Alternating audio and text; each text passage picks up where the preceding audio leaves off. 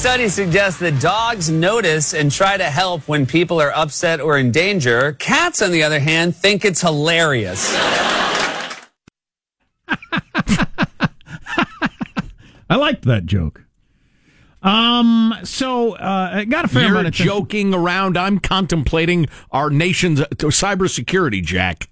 Yeah, this story got a fair amount of attention, ye- attention yesterday that the Russians had hacked into our power grid and like ooched around just to see if they could do stuff and then got out. Um, I do have uh, uh, someone in the in the in that world. I want to be very vague. Don't want to get anybody in trouble.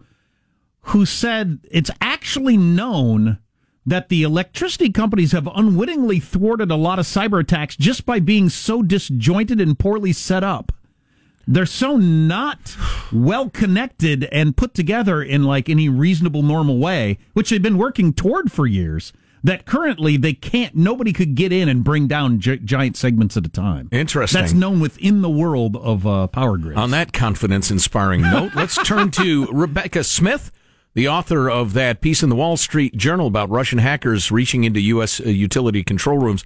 It's gotten a tremendous amount of uh, attention and a fine piece of journalism. It is. Uh, welcome, Rebecca. How are you? I'm great. How are you folks today? Terrific. Thank you for spending a couple minutes until the with us. russians turn the electricity off we're fine Yeah, well, so, folks, enjoy the show while you can. Um, so tell us about uh, this hacking and how they got in and, and obviously how much access they gained. Well, eh, we know they got in as far as, in some cases, they were into the central controls of utilities. This would be like a control room operator. Think of it like air traffic control, where you're in position to uh, change the settings of pieces of equipment and turn things off. So they could have caused blackouts. We don't know how many companies were affected, so we don't know how large that could have been. But it's clear that this has been a multi year campaign to try to infiltrate utilities, steal designs and documents so that they understand how systems are put together, and put themselves basically in the catbird seat. Yeah, the uh, uh, the highly placed source that I have said, luckily, their systems are so incredibly clunky and outdated, it makes it difficult to uh, to hack into it. But you know, the further, the, the more, the more. The, the better our systems get and more updated they get, I suppose the easier it'll be for them to hack into. Yeah, did you run into that much, Rebecca? Well, see, I wouldn't agree that the systems are badly put together. I'd say what we have is uh, is the world's largest machine, which is the electricity grids in North America. And there are three big ones, um, it, but it's hundreds of companies with their own little systems have, that have been stitched together. So we have very robust systems in terms of moving electricity around. But the problem is a lot of this stuff was designed before there was any such thing as cybersecurity. So once you get in a network, it's kind of like a castle wall with a moat, right? If you can get past the moat and over the castle wall, then there are no defenses inside. And that's one of the, that's the problem that the utilities are confronting is once somebody gets in, how do they know that they're the enemy and how do they get them out? Well, and it would seem to me since the NSA got hacked, I mean, some of the most secure stuff we've got, some of the most secure stuff on the planet has been hacked. It, you just, Yeah. it's just, it, apparently, it's just something you can't stop. So, Rebecca, he asks with a bit of sarcasm, uh, what incredibly clever methods did they use to penetrate these networks? Well, on the surface, it's not very clever. They use an old technique called spear phishing, which means you get information on people c- enough that you can send them. Maybe you break into some small company's email server, and then you you pose as that company and you send emails to to, in this case, utilities, trying to get those employees to open up documents, and this then begins the infection of malware. It's a very old technique, but it still works because you got the human factor there. We like to open our emails, right? Sure. So they, I understand they would uh, target vendors.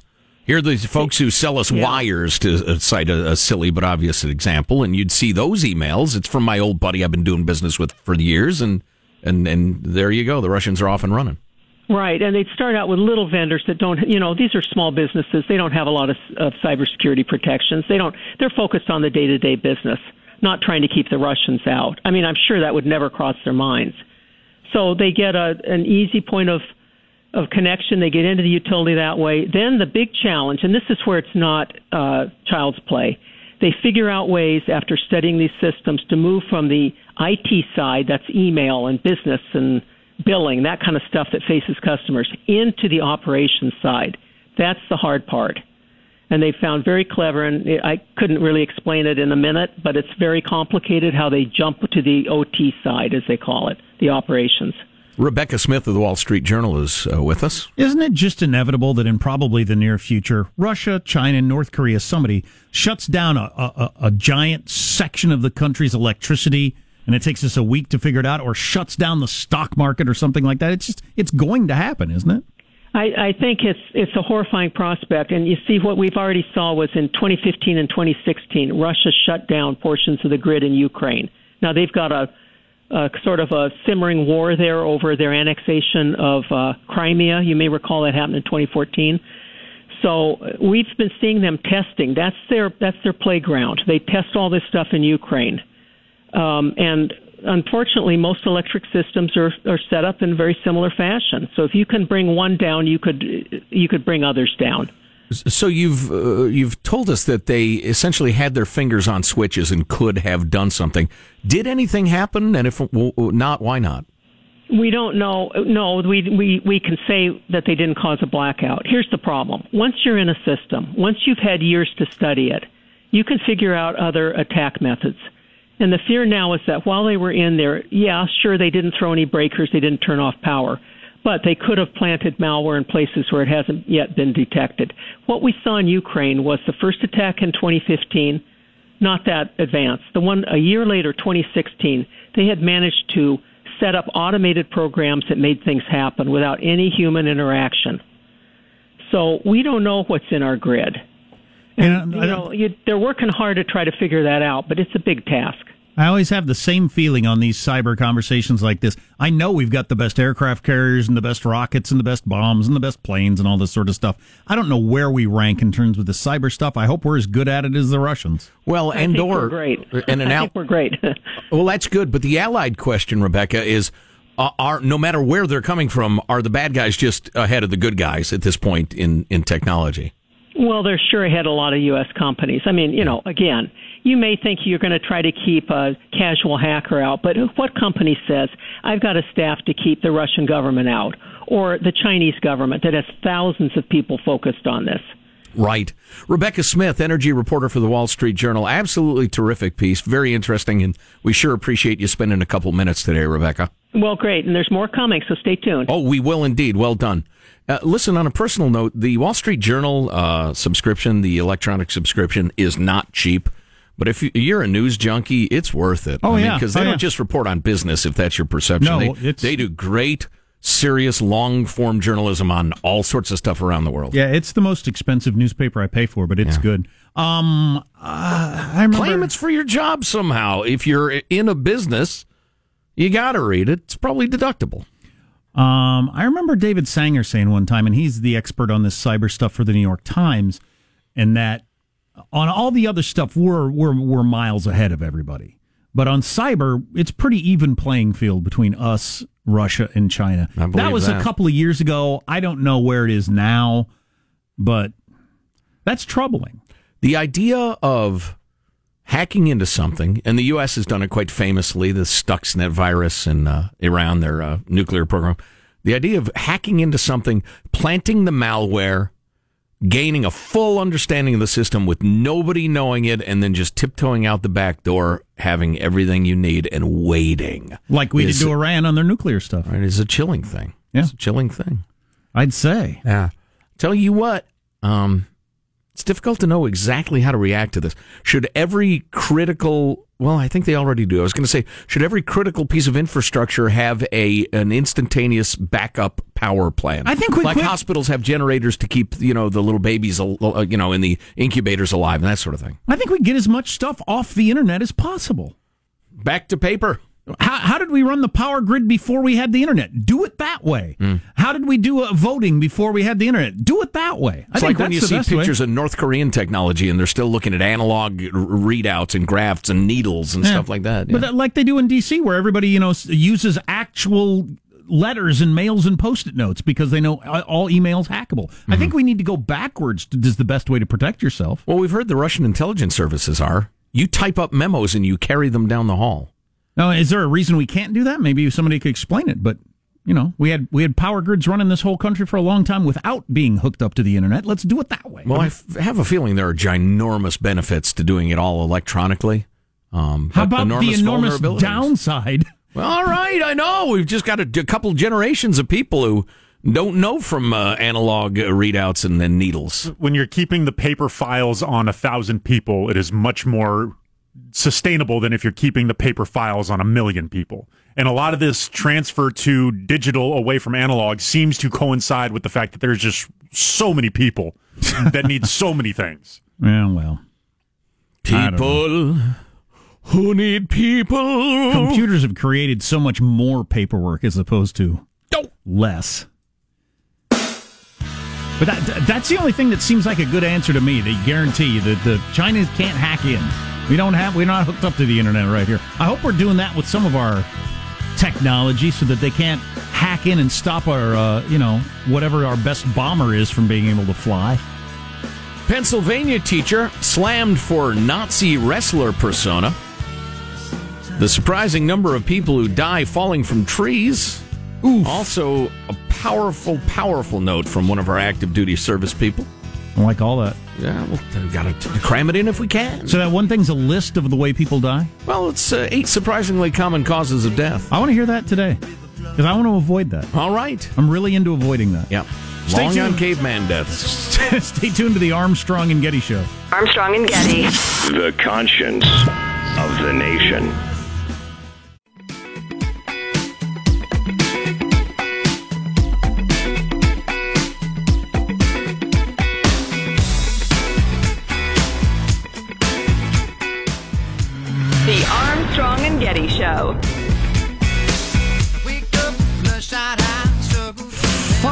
Up. I was looking for the article that I'd seen on um, how the crappy old computer systems our power grid uses is actually a benefit. But I came across this article from uh, about a year and a half ago on one of the world's best hackers said our U.S. nukes are mostly protected by our incredibly outdated computer um, technology, and he suggested don't update it. They're still running eight-inch floppy disks to uh, to handle all our, our nuke stuff. The eight inch floppy disks, which make the little floppy disks look like, you know, the new Apple MacBook Pro. right, exactly. But this hacker said, "Don't change it." He said, there, "As long as you've got enough floppies," and apparently they did. He said, "There's no reason you can't run this system for another forty years." Yeah. but we can't hack this system. yeah. Well, and I'm sure the government can overpay somebody to make more floppies if it becomes necessary. Hey, speaking of articles, uh, Rebecca Smith of the Wall Street Journal, in a lovely, lovely gesture to you, our friends, is sending us the uh, the the article in a non-paywally form, so that if you want to read the whole thing about the Russians hacking into our electric grid, you can. Give us a few minutes to post it up at ArmstrongandGetty.com. Got a great tease right here. We'll get it to uh, everybody's station and everything. I'll just hit you with the headline. We'll get to the story later. DMV worker literally slept on the job for nearly four years. Yes. Yeah. Awesome. Stay tuned for that. Yeah, I have another uh, state employee in Corruptifornia who was making 300 gur just to be a driver. You paid for it, suckers. Keep voting for bigger government. Eight surprisingly common causes of death here, Jack. Oh, there's nothing funnier than people getting snuffed. Yeah, sometimes the way you dark. get snuffed. Very dark. Um, It's like why don't eat cl- uh, lions eat clowns because they taste funny. It's that it's that Mm-hmm. sort of thing. oh my, unfortunate and insensitive to our clown community. Uh, you know the, the My son, both my boys were talking about how creepy clowns are. Oh, they just became aware of mimes, and I hit them with a little stuck in a box, oh nice. which they really found Did you amusing. get the walking in a windy day? Did you do that one? You lean forward. It's because oh, it's because on uh, Captain Underpants ran into a mime, and he saw a mime on the street, and he said, "That man is stuck in that box. Somebody help him!" And he runs up and he punches the guy right in the face. I've broken you out. Oh, irony. His own craft befalls him.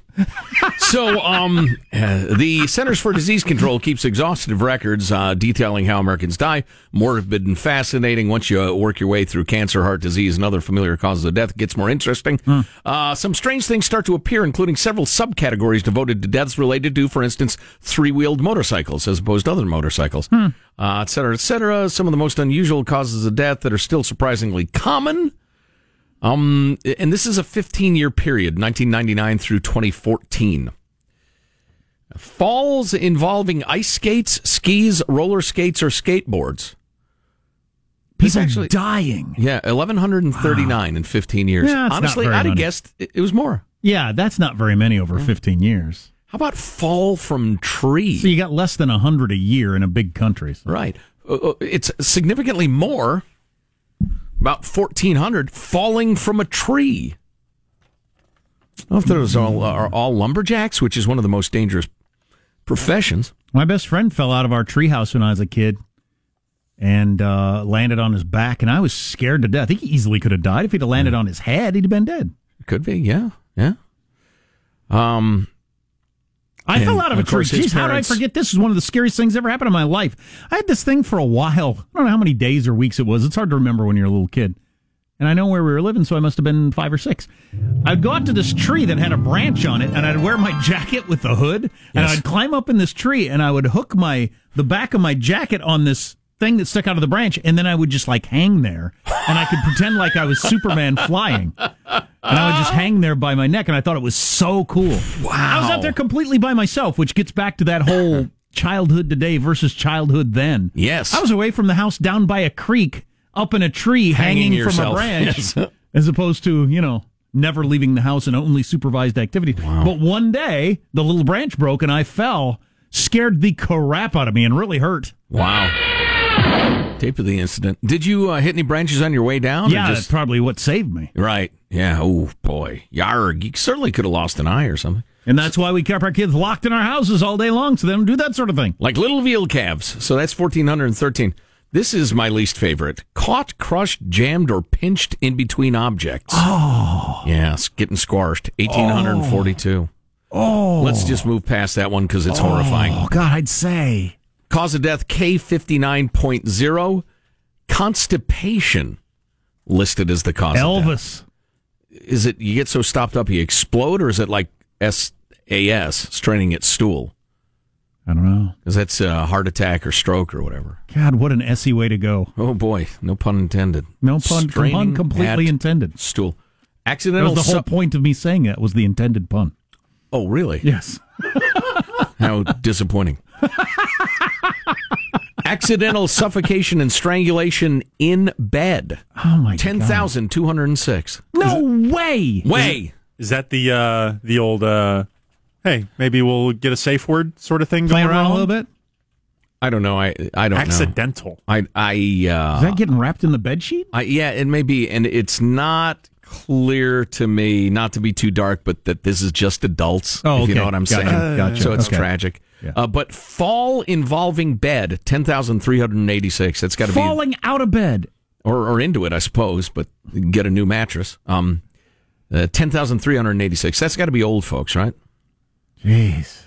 There's also uh, uh, almost 2,000 more deaths from those that fall from, out of, or through a building or structure.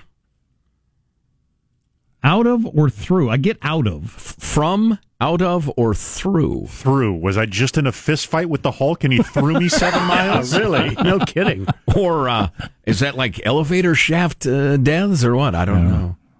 These, these are all sucky ways to go. Yeah, try There's to no avoid the great way. caveman death, as they say. Yeah. Tell you what, I, I, if I think about this too much, it'll make me Looney Tunes. But I was driving home uh, a couple of days ago, and uh, the, the guy had debris like barrels of crap and chunks and, and bundles of crap in his truck, and it just started flying out. Oh. people were swerving and braking, and guy missed hitting me by an inch. I thought, okay, I'm hit, and it didn't happen. And I thought, oh, I'm not hit.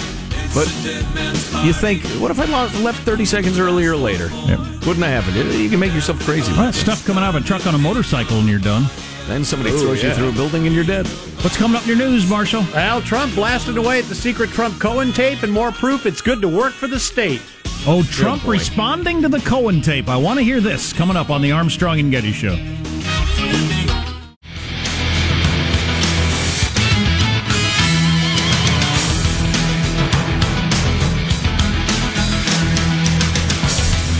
Transplant experts believe Elon Musk has spent at least $20,000 on his hair transplant. Why not? You're a billionaire. Sure. There he is back in the day, there he is now, so he clearly Yeah. Yeah, well, good for him. I spent like uh, 9500 on mine. If I could get a good one, I'd get one. Mm-hmm. I don't know. I don't want to have to comb hair and wash it. No, I'm kidding. It's mine. My har. Stay tuned. 36 year old middle school teacher who was a semi pro wrestler under the name Blitzkrieg the German Juggernaut, a uh, Nazi character. Apparently, people object to that. I Oh, wanna, boy. I want to hear about that DMV worker that slept for four years. I know Marshall's got that in his news right Yes. now. Well, he is outraged. President Trump is firing back at his longtime personal attorney, Michael Cohen, after the release of that recording that Cohen secretly made of a conversation between the two men. Trump tweeting today, What kind of lawyer would tape a client? So sad. Is this a first? Never heard of it before. Why was the tape so abruptly terminated? While I was while I was presumably saying positive things. I hear there are other clients and many reporters that are taped. Can this be so? Too bad! Exclamation point. Now, Trump's lawyer Rudy Giuliani claims Cohen stopped recording at the time he did because he knew Trump would clear himself by what he was going on to say.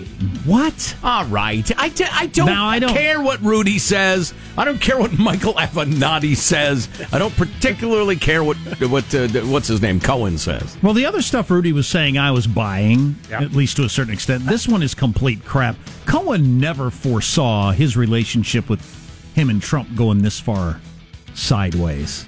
Right. So he wasn't. And in this way, that's just silly. right. And I got to tell you, it's a it's a nasty world we live in these days. The vandals destroyed President Trump's star on the Hollywood Walk of Fame. L.A. police say it happened around 3:30 uh, a.m. on Wednesday, and subsequently somebody was taken into custody. There was no more information about the person who carried out the uh, vandalism, but a pickaxe was used to break up the star. Because Trump's like Hitler. This is the most important election. We're under threat. Save space. I'm scared, etc. You know, I was listening to CNN this morning. God help me. And uh, they had some. Uh, they had a couple experts or commentators or jabbering humans on, and the one jabbering human was uh, denying uh, um, uh, what's his name, uh, James Comey's point of view that the Democrat Party is swerving far too far left toward the Democrat socialist thing, and and she said, "Well, listen, eh, in a time like now, where much of the Republican Party has gone full white nationalist, we really need. Oh my God! wow? Gee, the, number one, that is patently ridiculous to claim that. Number two, that is so incredibly damaging.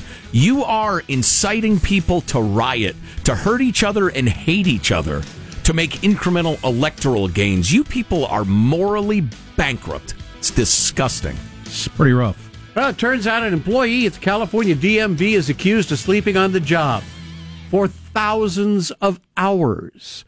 A report from the state auditor found the employee had slept at her desk for three or more hours every day since 2014.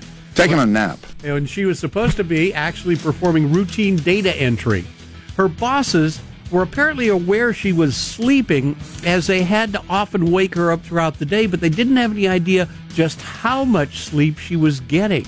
Anybody in the private sector? How much uh, sleeping do you get to do at work? And if you got More caught, or less than three hours a day. if you got caught by your boss with the reaction just be, well, that's just Jim. He just sleeps at work. Well, I'm a sleeping pill tester, so I don't think I should be included in this study. Well, But seriously, only in government would that be. Well, she sleeps, so what are you going to do? We're in no Uh, hurry I can It get doesn't- about 45 minutes in. It doesn't. It doesn't. Slow moments during the show. Yeah, we know. It doesn't matter how much work we actually get done. It doesn't matter how many of our customers, uh, people that are paying Right, our salaries, right. we actually see. It doesn't make any difference. Nope. Well, apparently there were questions raised about a possible medical condition, so now she has been given a warning to stay awake. There you go. After three years, thousands of hours of wasting taxpayer Yes. money, Yes. you're told to stay awake in the future. You know, that's a nice sister story with this one uh, from Corruptifornia. Taxpayers spent almost $300,000, that's about $814 a day, to provide a car and driver to State Controller Betty Yee in fiscal 2016 and 17. California Highway Patrol is near round the clock protection of Yee and the state's six other statewide constitutional officers highlighted when there's a little car wreck. Yes, that's right. The state controller, who nobody cares about, costs you $300,000 a year for a driver. Inexplicably. That's incredible. That's mean, what- just theft of taxpayer money. Oh, yeah. Yeah. CHP records show more than $1.6 million is currently budgeted for protection of the six down ballot officers. That means everyone but Governor Jerry Brown. He's the only one not required to reimburse the CHP for security services, et cetera, et cetera. Yee is budgeted for up to $360 a year, $986 a day, the highest of any of those officers. That's incredible. That is that is the, the sort of stuff that caused the French Revolution.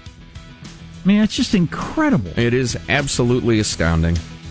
They just don't care. They squander No, and every they- penny they want to. Well, right. They don't care. And often, I mean, they all should care, but often it's the party that is so worried about, you know, more schools for th this, this kid or more help for the downtrodden here or whatever. You're Right. wasting 300 grand a year on just nothing. You might as well burn that money. How many kids or, or old Right. people or sick people could you help with that money? And uh, what is the only possible way to end that? The taxpayers rising up and demanding it end. So let me think as a corrupt politician, what would I do to prevent that? Hmm, I would cook up some sort of noble sounding reason to narrow the tax base as much as possible so there are never enough taxpayers or significant taxpayers to cause me any political harm. Such is the genius of Corruptifornia's utterly crooked politics. That's your news. I'm Marshall Phillips, the Armstrong and Getty Show, the conscience of the nation. Thank you, Squawky. Squawky the Eagle, he's in spite of the discouraging, discouraging evidence all around him that the democracy and freedom are under threat, he squawks on. Yeah, so maybe if you're just tuning in, you don't know about this uh, Cohen tape that got released, where you actually hear the president talking with his lawyer. We're going to talk to Aaron Blake of the Washington Post about that coming up. The Trump people asked for this to come out, which is interesting. Stay tuned to the Armstrong and Getty Show. Armstrong and Getty. The conscience of the nation. Of the nation.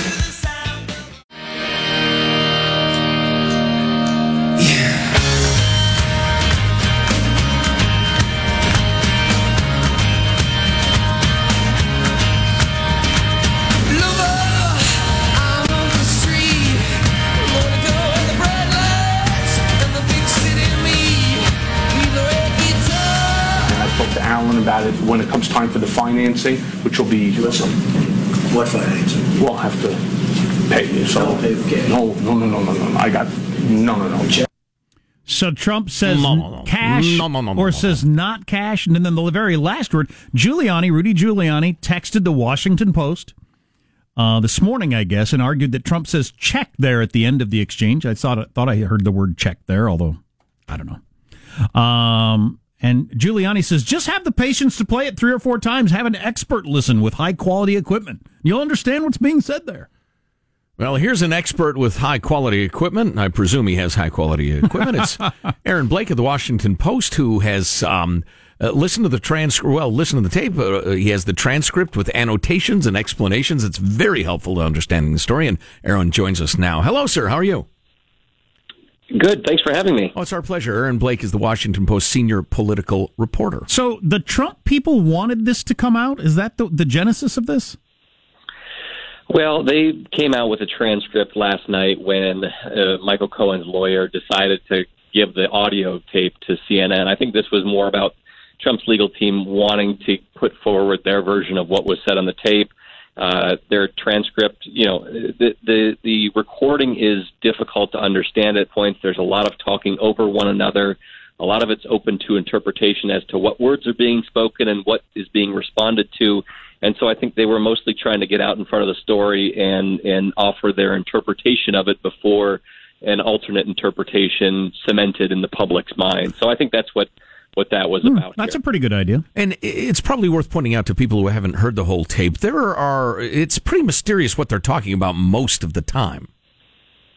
Yeah, it really is. That the the part of the tape that actually has to do with buying Karen McDougal's story is very brief and at the end, and it comes after they discuss a number of other things that aren't very clear. It's also worth noting that they don't actually mention Karen McDougal or Playboy or an affair. Uh, they don't even mention the National Enquirer. There is one mention of David, who appears to be David Pecker, the publisher of the National Enquirer. There is also an allusion to 150, which appears to be $150,000, which is the amount that uh, Pecker paid for that story, and apparently was the amount that was going to be paid for the rights to it from the National Enquirer. Uh, but a lot of this is is obscured behind code words. A lot of it is kind of uh, apparently assumed that the two of them knew what they were talking about and and isn't spelled out explicitly.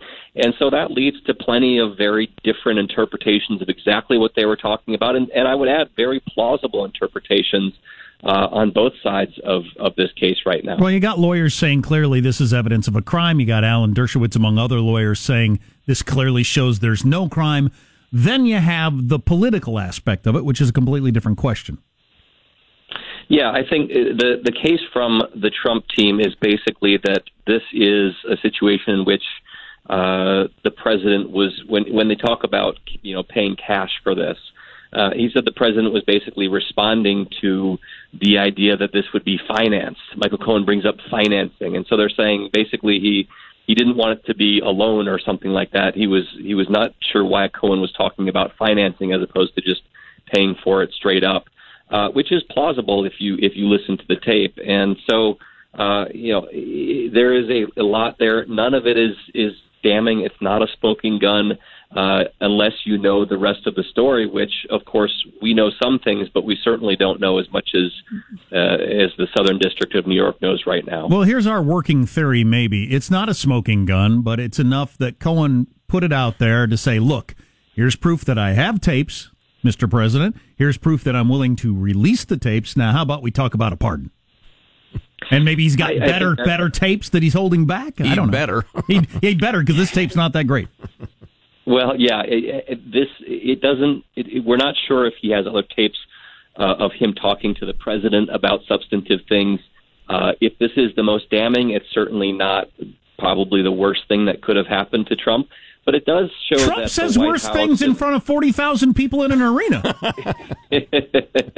yeah, I, I, it does. It does show though, I, and I think this is the key point here, which we talked a lot about last week, and and it kind of got you know once the tape actually came out, it was kind of old hat. But this was something that Trump's campaign said that the president did not know anything about. He said he didn't know about the Enquirer's deal with Karen McDougal to buy this story that was a direct quote from Hope Hicks that he didn't know about this.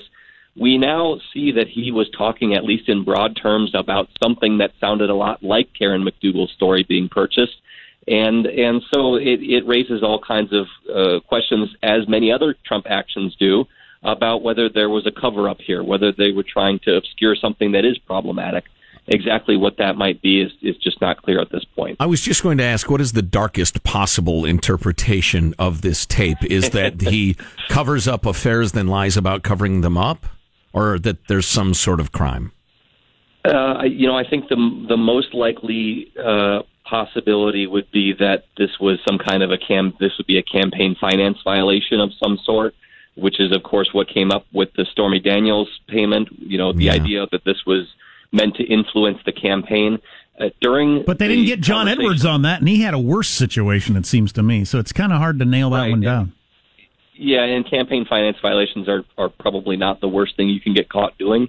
Uh, but you know, another, uh, you know, like you said, if this is the worst thing, it's probably not the worst thing for Trump. It's not the worst thing Trump is dealing with right now, but it fills out the picture of a guy who seemed to be talking about you know things happening and then maybe not being very forthcoming about them with the American public and and, and that whole thing. Aaron Blake is with us, the Washington Post senior political reporter. Aaron, have you reached out to John Miller, Trump's uh, PR guy for the 80s and 90s? I, I, I, did talk to John Barron. I haven't talked to John. oh, John Barron, that was his name, right? No, it was both. It was both, both. of them. Actually. Oh, it was. Okay. both of them at, at individual points, and that was what that was interesting this morning. How the president was talking about how unusual it is that uh, that uh, that Michael Cohen was recording their conversations, which yeah, it may be unusual. It, generally, you would expect that your lawyer wouldn't have these recordings that he could hold over your head eventually. Uh, but Donald Trump himself was known for recording conversations for for being his fake own fake spokesman. Uh, this is not something that's completely uh, foreign to him as a as a businessman. Boy, and the kind of stuff he probably had to do real estate in the New York area, he he might be he might be one of those people that assumes he's being taped all the time. Maybe that's why they were talking in such um, uh, hard to understand terms. Yeah. Yeah, that was that was the thing that really caught my attention right away. Was it was all very coded. It was all very you know talking about that thing and all that. Yeah, that. it sounded like Tony and Paulie Walnuts talking about you get the, the guy with the thing. That uh, that happened. you know that. right, right. But but that, that also feeds the idea that there was something untoward going on here. Wait, if it was if this was all on the up and up, why wouldn't they just talk about it more openly? Mm. Uh, so one of the many questions we're dealing with right now. That's the way my wife and I talk all the time. Talking about groceries. I want her to get peanuts. I say, yeah, the crunchy little things. Do the thing with the crunchy things, right? I think you're overly suspicious, Aaron Blake, but you'd get that way being the Washington Post senior political reporter. A, a terrific job, really great coverage, Alan, and we sure appreciate the time. Thanks, guys. Thanks for having me. Good to talk to you. Thanks.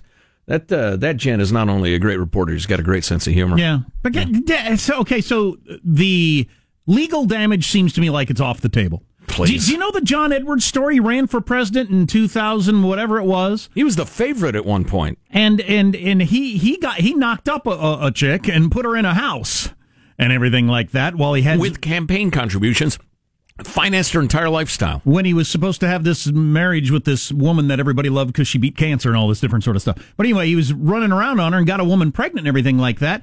But he was able in court to say, no, I paid her to keep it quiet from my wife, not to influence the election. So bingo bango, it's not campaign finance problem. And he was off the hook. It's And that- wife finance problem. and, and that was more egregious than what Trump did. So I think that's over. It's just a political thing now. Does this damage Trump? And you got a crowd out there that's never going to believe he did anything wrong. You got a crowd that assumed he was cheating on his wife, like me. he then you lies about his side piece. That's not going to sway any votes. So I don't know. I don't know.